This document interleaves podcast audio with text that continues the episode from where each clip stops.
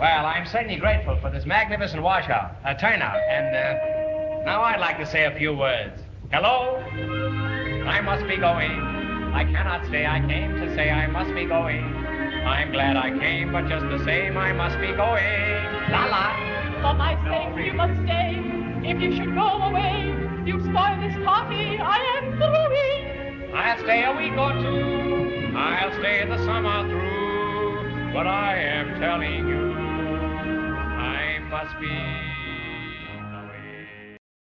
سلام وقت بخیر. من رامین هستم و شما شنونده اولین قسمت از پادکست بینام هستید. پادکست بینام قرار نبود به شکل یک پادکست حالا مدون و تحریزی شده منتشر بشه. داستان از این قراره که خب طی روزهای گذشته و هفتههای گذشته اتفاقات خیلی زیادی افتاده و به این نتیجه رسیدم که من به عنوان یک فرد عادی در جامعه که حالا یه سری علاقه مندی هایی داره مثلا علاقه داره به برنامه نویسی علاقه داره به یک سری تکنولوژی خاص علاقه داره به ادبیات به یک شاخهای کوچیکی از حوزه شاید روانشناسی به عنوان یک فرد از جامعه یک سمبولی از یک آدم عادی در جامعه ایران. واقعا یک آدم کاملا عادی که کارمنده سر کار میره با آدم ها در ارتباط. دقدقه های شبیه به بقیه آدم ها داره. میاد اینجا حالا یک سری از دقدقه هاشون مطرح کنه. شاید دقدقه بقیه آدم ها هم باشه. شاید یک روزی به درد کسی دیگه هم خورد. چند وقت پیش رفته بودم آرایشگاه حالا اون آرایشگره که اونجا بود و سالهای زیادی بود که پیشش می‌رفتم یک چیز جالب گفت. گفت که من یک دوستی دارم که دستگاه ماینر بیت کوین داره به من یه قیمتی داده. حالا می‌دونست من توی رشته کامپیوتر بودم و یکم حالا توی این زمینه کار کردم. صحبت میشه تو آرایشگاه. طبیعتا اون نیم ساعت چه دقیقه که شما زیر دست آرایشگر هستین در مورد چیزهای مختلفی صحبت می‌کنین چون ذات اجتماعی بودن انسان ایجاب می‌کنه که اون صحبت ها بیان شه. شما در مورد یک چیزی صحبت کنید اون چه دقیقه حالا هر چیزی. درنچه اگه شما یک آرایشگر ثابت داشته باشین احتمالا چیزهای خیلی زیادی از دیگه هم می‌دونین. یعنی این دو طرف است. و اصلا شاید فراموش خیلی وقتا. یعنی اون به خاطر تعدد مشتری هایی که داره شاید داستان های زندگی شما یادش نمونه. و شما هم صرفا برای سرگرمی و وقت گذرونی به داستان های زندگیش گوش میدین و خیلی وقتا شاید شما هم اون داستان رو فراموش کنید بر تقدیر این بند خدا توی یک هاله از ابهام حالا field کاری من یادش بود و سوال کرد. گفت این دستگاه های miner چیه؟ چجوری کار می‌کنه؟ من می‌خوام بخرم. یک دوستی دارم که برای من دستگاه miner آورده با قیمت خیلی خوب و فلان و اینا. بحث شد. بهش گفتم که خب این عکس اون دستگاه miner رو برای من بفرست. من اصلا ببینم چی هست. ارزش داره ارزش نداره. بخری نخری. وقتی عکس رو برای من فرستاد دیدم که خب یک نمونه خیلی قدیمی از دستگاه های ماینری که عملا از رده خارج شده با قیمت خیلی گذافی داره به این بنده خدا میفروشه. و اینم چون هیچ ایده و سررشته از این نداشت باوری که از جامعه گرفته بود و حالا تلقینی که از این فروشنده بهش شده بود به قول اون آقای خبرنگار تو مسابقه اینطور بهش تفهیم شده بود که تو یک وسیله است مثل چه می‌دونم مثلا بخاری برقی یا هر چیزی می‌زنی تو برق میشینه اون کنار این برات پول تولید می‌کنه تولید ثروت می‌کنه و تو زندگیت خیلی زندگی مرفهی خواهد شد. بدون که هیچ کاری بکنی.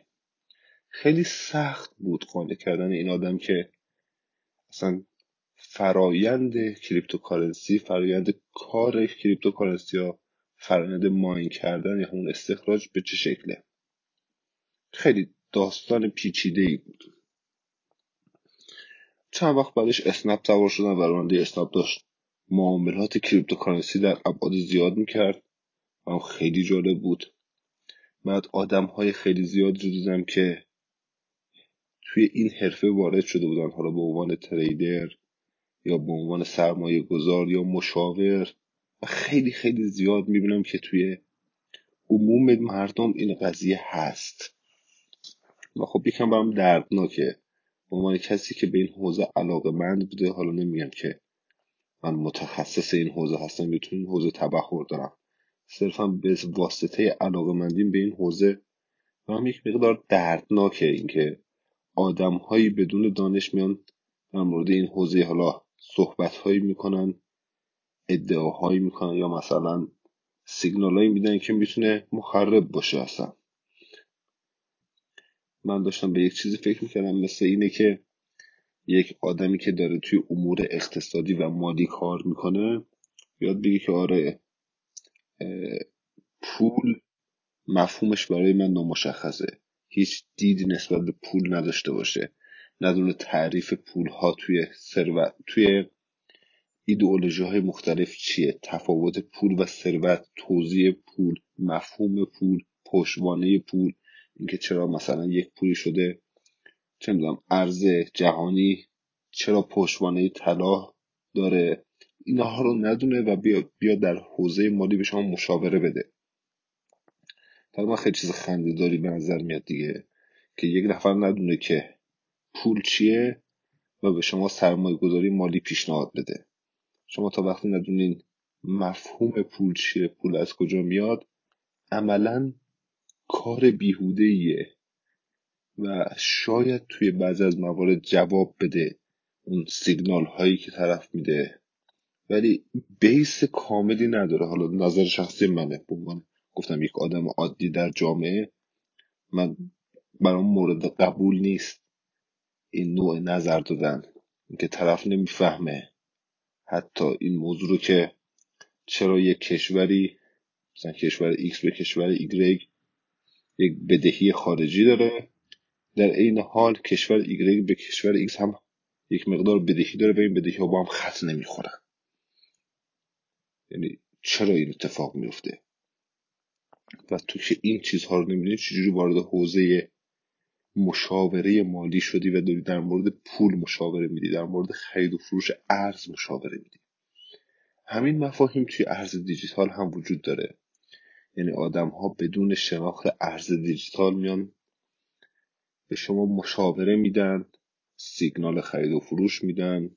از شما می‌خوان که سرمایه گذاری کنید برای خرید یا فروش یک ارز خاص. و این دغدغه شخصی منه میگم به عنوان یک انسان علاقه مند به این حوزه صرفا من نه خودم سرمایه گذارم نه سرمایه گذاری می‌کنم نه دانش مالی دارم. من تا یه حدی cryptocurrency رو می‌شناسم بهش علاقه دارم مفاهیمشون می‌دونم و می‌تونم در مورد مفاهیمش صحبت کنم. و هیچ وقتم قرار نیست وارد حوزه مالی بشم.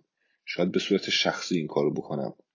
ولی به عنوان یک حرفه و به عنوان یک مشاور قطعا این کار هیچ وقت نخواهم کرد. مطمئنم. چیزی که هست اینه که ما توی گام اول باید بفهمیم که کریپتوکارنسی ها چی هستن.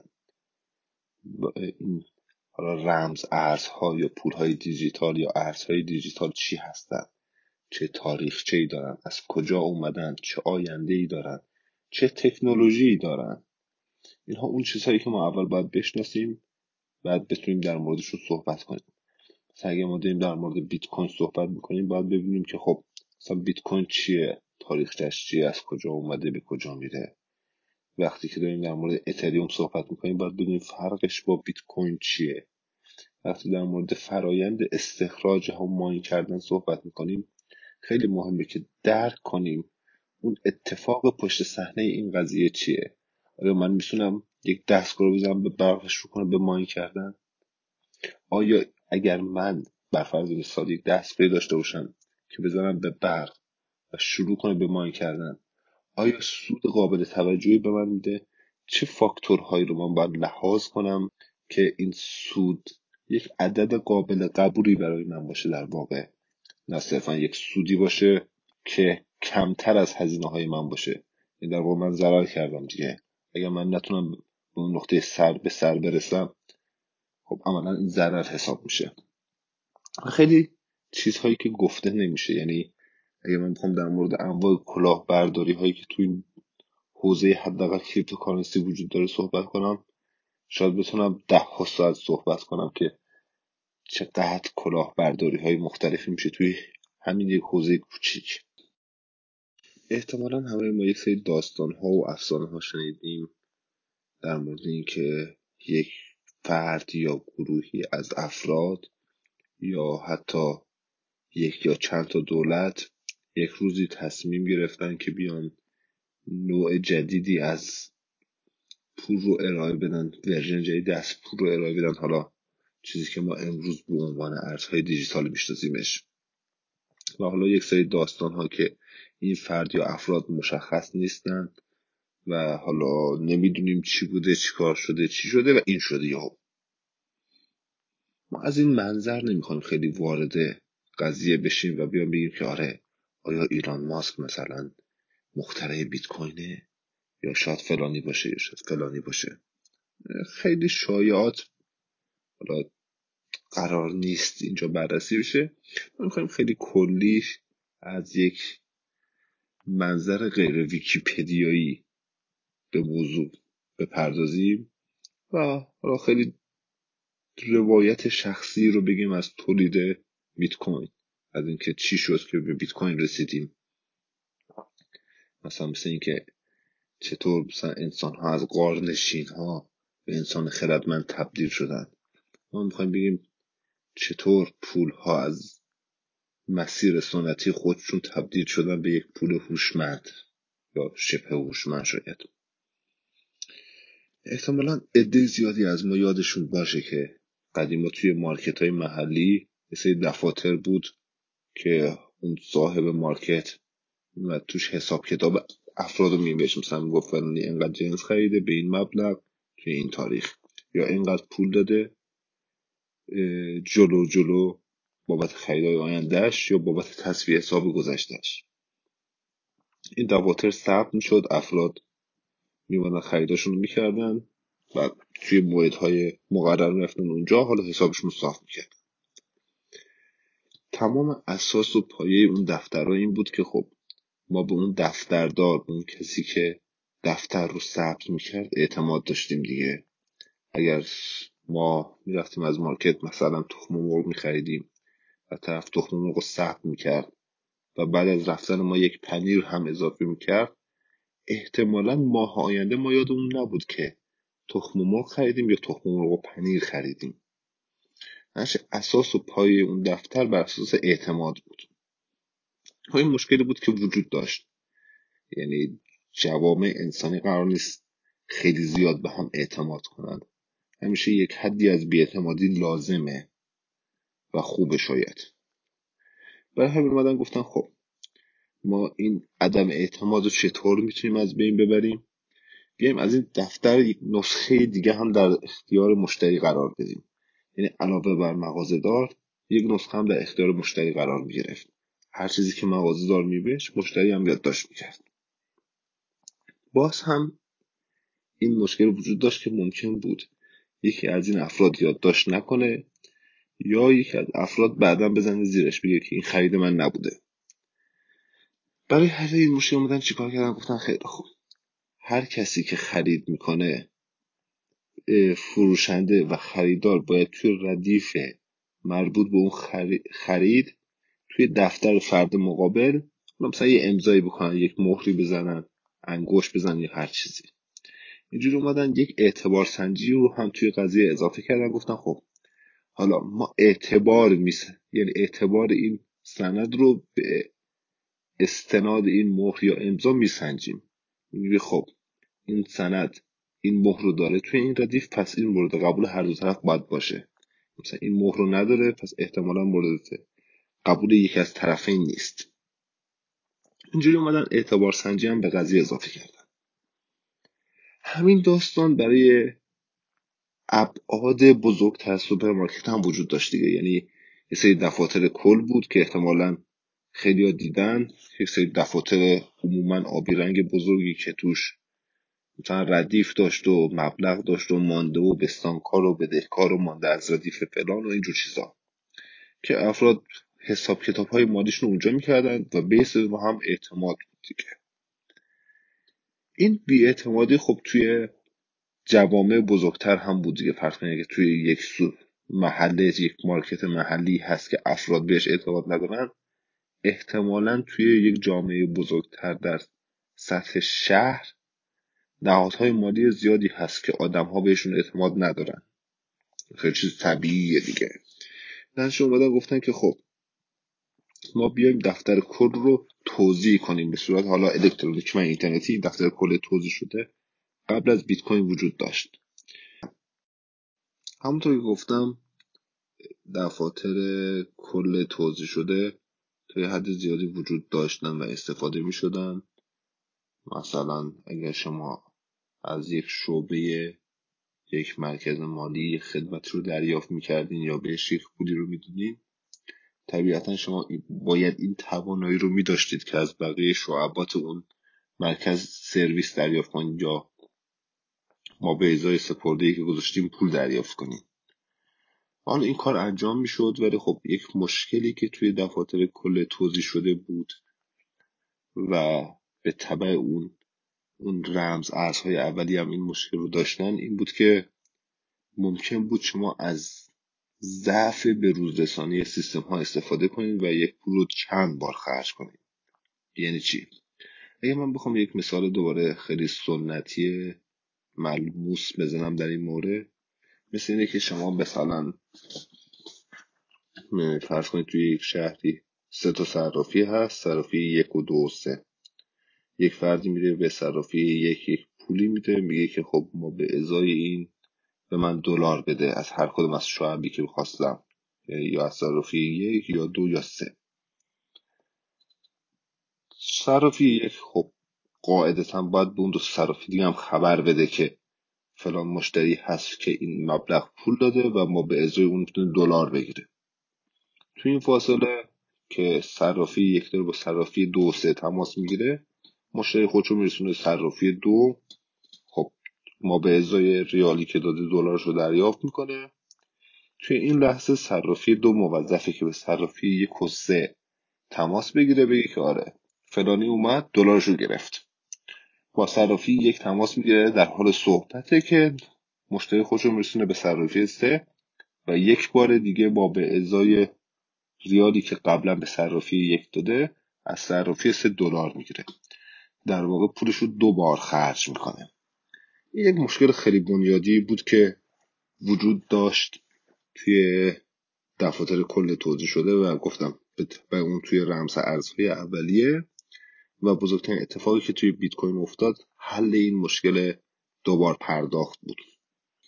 میگن این روزا همه چی ثروت و پول و سره. واسه خیلی ها پول از سوادم مهمتره. واسه این همه جا شیر تو شیر و خر تو خره. شاید روزای آخره. این روزا دروغ و حقل بازی واجب و مجبوری شده.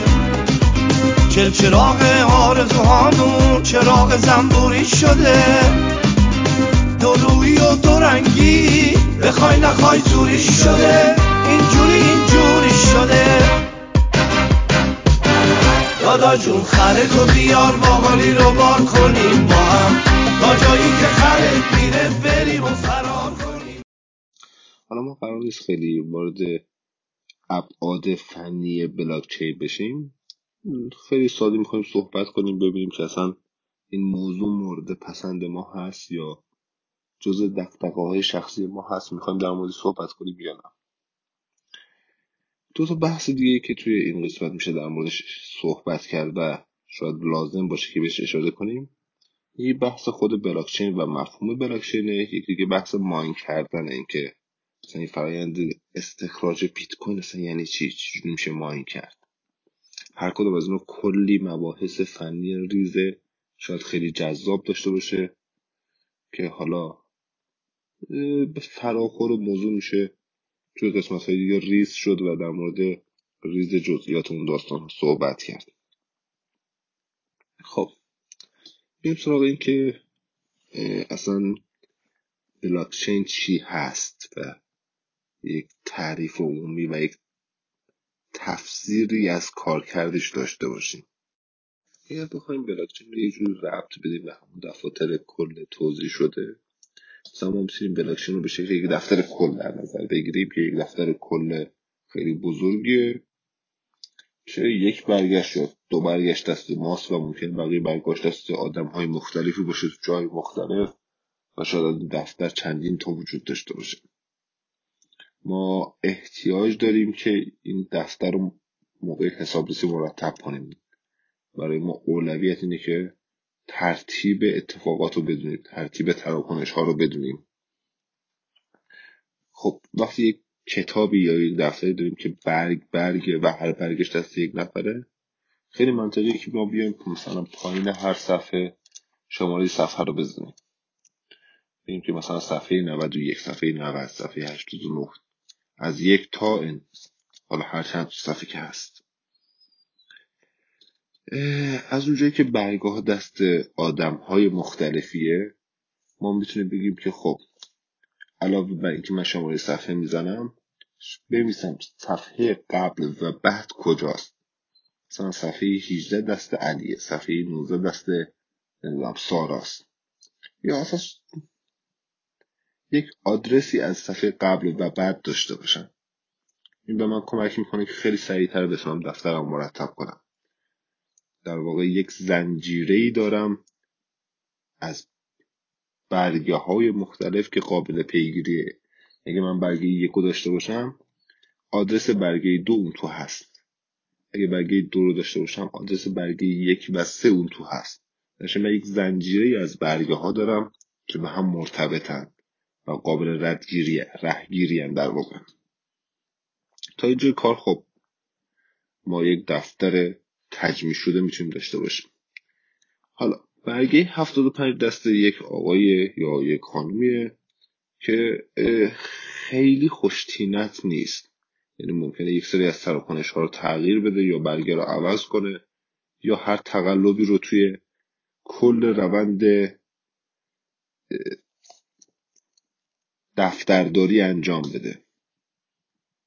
یکی از کاری که من می‌تونم کنم برای اینکه جلوی تقلب رو بگیرم میگم خب دف صفحه یک مشخصه دستی که بوده تعداد مثلا الف های استفاده شده در کل صفحه یک رو یک جا یادداشت کنم. مثلا میگم پایین شماره صفحه اون مثلا بسته شماره صفحه هستم. میگم تعداد شماره صفحه یک تعداد کل الف هایی که توی این صفحه هست مثلا هزار توی صفحه دو سمت راست آدرس برگه شماره یک رو نوشتم. زیر آدرس می که هزار تا الف داشته برگه یک. یعنی اگه یه نفر به من برگه یکی بده که توش 700 تا الف باشه من میگم خب این درسته که آدرس برگم درسته ولی محتویات برگم معتبر نیست. در واقع اعتبار سنجی هم به برگم اضافه می‌کنم. برای صفحه دو پس من آدرس صفحه یک نوشتم تعداد الف های صفحه یک نوشتم آدرس یعنی شماره صفحه دو رو زدم تعداد الف های شماره صفحه شماره دو رو هم می‌زنم و مجموع این تعداد رو هم یک جای یادداشت می‌کنم. این مجموع کجا می‌خوره؟ توی برگه سه می‌خوره. این توی برگه سه چیزی که من دارم 1700 تا الفه. یعنی گفته که شم برگه شماره دو و یک مجموعا باید حاوی 1700 تا الف باشن. اگر 1701 باشه برگه یک یا دو یا هر دوی برگه قبلی نامعتبرن. و باید دوباره بررسی که کدوم برگه بوده که نامعتبر بوده. در نتیجه علاوه بر اینکه من حالا یک دفتر منظمی دارم یک اعتبار سنجی هم دارم یک روشی هم دارم برای اینکه اعتبار برگه های مختلف رو بسنجم. تا اینجا قضیه همه چی اوکی و خوب داره کار می‌کنه دیگه. این ساختار بلاکچین یه همچی چیزیه. ما یک زنجیره ای داریم از بلوک های مختلف که با هم در ارتباطند و هر کدوم یک سنجه اعتباری دارن که ما بر اساس اون سنجه محتویات اون صفحه رو اعتبار سنجی می‌کنیم و اون مقدار توی صفحه بعد لحاظ میشه و توی صفحه بعد لحاظ میشه و به صورت زنجیروار ما می‌تونیم اعتبار سنجی رو هم انجام بدیم. این اعتبار سنجی حالا با یک چیزی انجام میشه به اسم تابع hash که تابع hash در واقع یک تابع درهم‌ریزی ترجمه فارسیش. توابع درهم‌ریزی چیکار می‌کنن؟ میان میگن که خب ما چند تا قانون ساده داریم تو توابع درهم‌ریزی اینکه یک طرفه است. شما می‌تونید هر چیز رو بدید به یک تابع درهم‌ریزی و یه خروجی بگیرید. ولی از خروجی شما هیچ وقت نمی‌تونید به ورودی برسید. این یک سطحی از امنیت رو برای ما ایجاد می‌کنه. دومین کاری که توابع در همریزی برای ما انجام میدن اینه که طول تابع در همریزی همیشه ثابته. اگر من از فلان تابع در همریزی استفاده می‌کنم همیشه طولم مثلا 20 کارکتره 100 کارکتره 512 کارکتره. حالا بسته به اون الگوریتمی که استفاده می‌کنم و اون روشی که استفاده می‌کنم و اون میزان از امنیتی که انتظار دارم ممکنه طول رشته خروجی من متفاوت باشه. ولی طول رشته های خروجی که با اون تابع حساب میشن همیشه ثابتن. مثلا همیشه 512 تاست و سومین نکته اینه که توابع در همریزی از نظر عملی امکان تصادم توشون صفره. از نظر تئوری همیشه این امکان وجود داره ولی انقدر کم باید باشه که ما بگیم که برای هر دوتا ورودی غیر یکسان حتما خروجی غیر یکسان داریم. این به ما این اطمینان رو میده که ما برای ورودی های مختلف حتما خروجی های مختلف داشته باشیم و خروجی های تکراری نباشن. این خیلی اهمیت داره که ما برای یک داده‌ای یک hash منحصر به فرد داشته باشیم. من میگم این تئوری کار همیشه تکراری وجود داره. ما میگیم به صورت عملی این امکان انقدر کم باشه که ما بتونیم صفر در نظرش بگیریم. این سه تا ویژگی اصلی که یک تابع درهم‌سازی یا hash باید به ما بده. و ما از این تابع استفاده می‌کنیم برای سنجش اعتبار بلوک های زنجیره بلوک همشو فارسی بگیم. با چند تا عربی هم وسطش داره دیگه طبیعتا. سخت اگه بخوام عربی نگم. چی میشه اگه بخوام عربی نگم؟ چی شو؟ سنجش اعتبار سخت نمی‌دونم. باید بنویسمش و فکر کنم که واقعا معادل فارسی هر از چیه ولی خب عربی هم قسمتی از زبان ماست دیگه. ادغام شده در زبان ما. خب با با این روش اعتبار سنجی می‌کنیم. بلوک های مختلف رو و این کد قسمتی از ورودی میشه برای بلوک بعدی و مجموع همه اینها باز قسمتی از ورودی میشه برای بلوک بعدی. و ما توی هر بلوکی باشیم می‌تونیم اعتبار کل زنجیره بلوک رو تا اونجا بسنجیم. یعنی که آیا تا اینجا کلا زنجیره بلوک ما معتبر هست یا نه. پدکچین ما دارای اعتبار هست یا نه. در مورد همه اینو جورتر صحبت می‌کنیم. صرفا می‌خوایم فقط آشناشیم حالا می‌رسیم سراغ ماین کردن. یا همون استخراج بیت کوین استخراج بیت کوین هم یا اکثر رمز ارزهای قابل استخراج که اگه من بخوام اینجا توابع اجمال بگم که سخت میشه. اکثر رمز ارزها فعلا تصور می‌کنیم که با همین روش دارن استخراج میشن. در واقع اکثر رمز ارزهای قابل استخراج هم واقعا دارن به همین روش استخراج میشن. برای استخراج یک رمز ارز ما کاری که می‌کنیم همین تابع هشت رو محاسبه می‌کنیم. یعنی چی؟ اگر تابع در همریزی من مثلا 256 کارکتر به من بده. ما گفتیم توی قوانین توابع در همریزی با ورودی های مختلف خروجی های مختلف دریافت میشه دیگه و این قضیه هم یک طرفه است. من میام ته هر صفحه.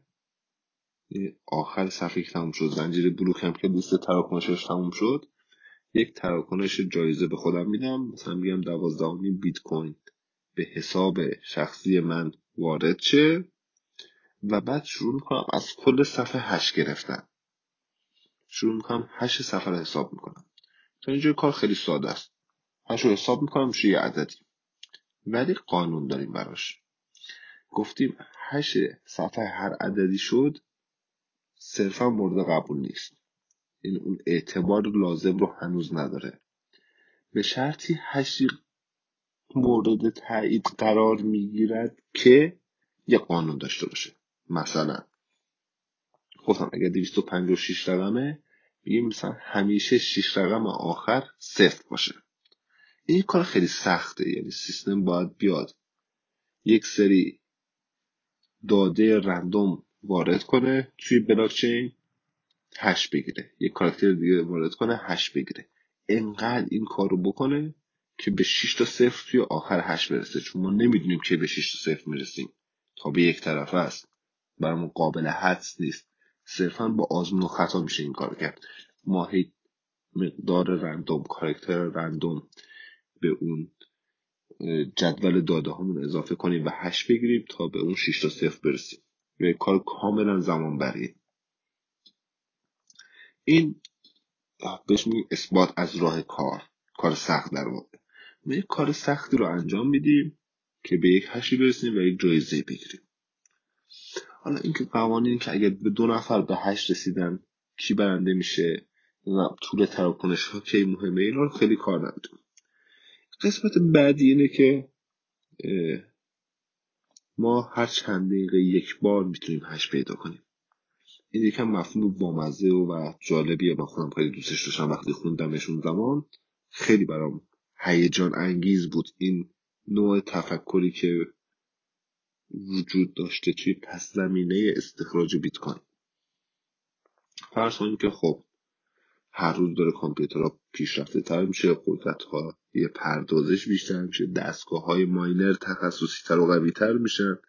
خب پس من خیلی سریعتر می‌تونم به هش برسم. قانونی که توی بیت کوین وجود داره و احتمالا قسمت عمده ای از ارزها هم اینو از بیت کوین وام گرفتن و توی خودشون لحاظ کردن اینه که خب اگه من بتونم توی time خیلی کوتاهی 6 تا صفر رو پیدا کنم از بلاک بعدی قانون عوض میشه و من باید 8 تا صفر پیدا کنم. باید 10 تا صفر پیدا کنم. باید تو اون 256 character 20 تا صفر پیدا کنم. تا زمانی که فاصله پیدا کردن یک hash تا hash بعدی مقدار ثابت ده دقیقه به صورت میانگین بمونه.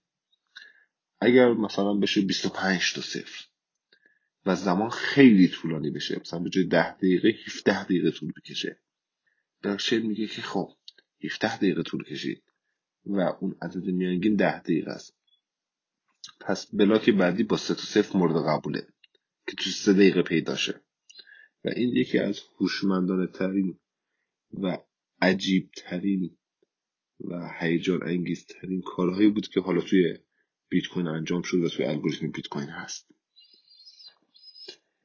این یک توضیح خیلی خیلی ساده و کاملا غیر فنی از بیت کوین بود و بلاکچین و حالا ساختارهای مرتبط با اینها. خیلی میشه در این مورد صحبت کرد. و حرف خیلی زیاد میشه زد. میگم چون دغدغه شخصی من بود اینکه افراد اطلاعات اشتباهی رو منتقل می‌کنن در قالب مشاوره مالی و این ناراحت کننده بود برای من برای اینکه تکنولوژی به شکل بدی شناسونده میشه به افراد و این آزار دهنده است برای شخص من. را میگم به عنوان یک برنامه توی جامعه خیلی بزرگ. گفتم بیا بیام در موردش صحبت کنیم و ساعت سه صبح که این داره ضبط میشه چون انقدر این دقدقه بزرگ بود که من نتونستم حقیقتش بخوابم و گفتم این کار باید انجام شه و بعد من بخوابم. نمی‌دونم حالا چقدر به درد افراد مختلف خورد یا نه. خیلی دوست دارم که نظر بدین کامنت بدین سوال کنین یا اگه کسی توضیحات بهتری داره و می‌تونه بحث رو تکمیل کنه. خیلی خوشحال میشیم که بیاد صحبت کنیم با هم مثلا توضیح بده و بحث رو تکمیل کنه. و امیدوارم که پادکست بعدی یکی مقدار گرفتگی منم کمتر شده باشه. یکم سرماخوردگی که توی تلویزیون می‌گفت دیگه. می‌گفت تو دوران همهگیری یک بیماری. فرض کنین هر بیماری که دارین اون بیماری که اپیدمی شده است. فرض کنین که اگر سرما خوردین پیشفرض بذارید رو کرونا. من احتمالا خیلی زیاد سرما خوردم ولی پیشفرض رو روی رعایت اون پروتکل های بهداشتی و اون قرنطین و این چیزا. و امیدوارم تا پادکست بعدی بعدی تا پادکست بعدی یک مقدار صدام از این گرفتگی خارج بشه. همین خیلی ممنونم که تا اینجای پادکست بینام رو گوش دادید. اگر گوش داده باشید. و خیلی خوشحال میشم اگر به اشتراک بذارید و نظراتتون بگید. موفق باشید.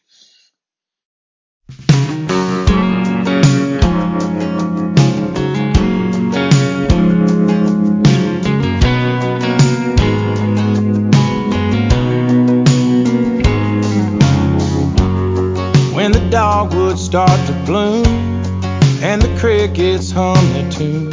That's usually about the time that I feel most alone.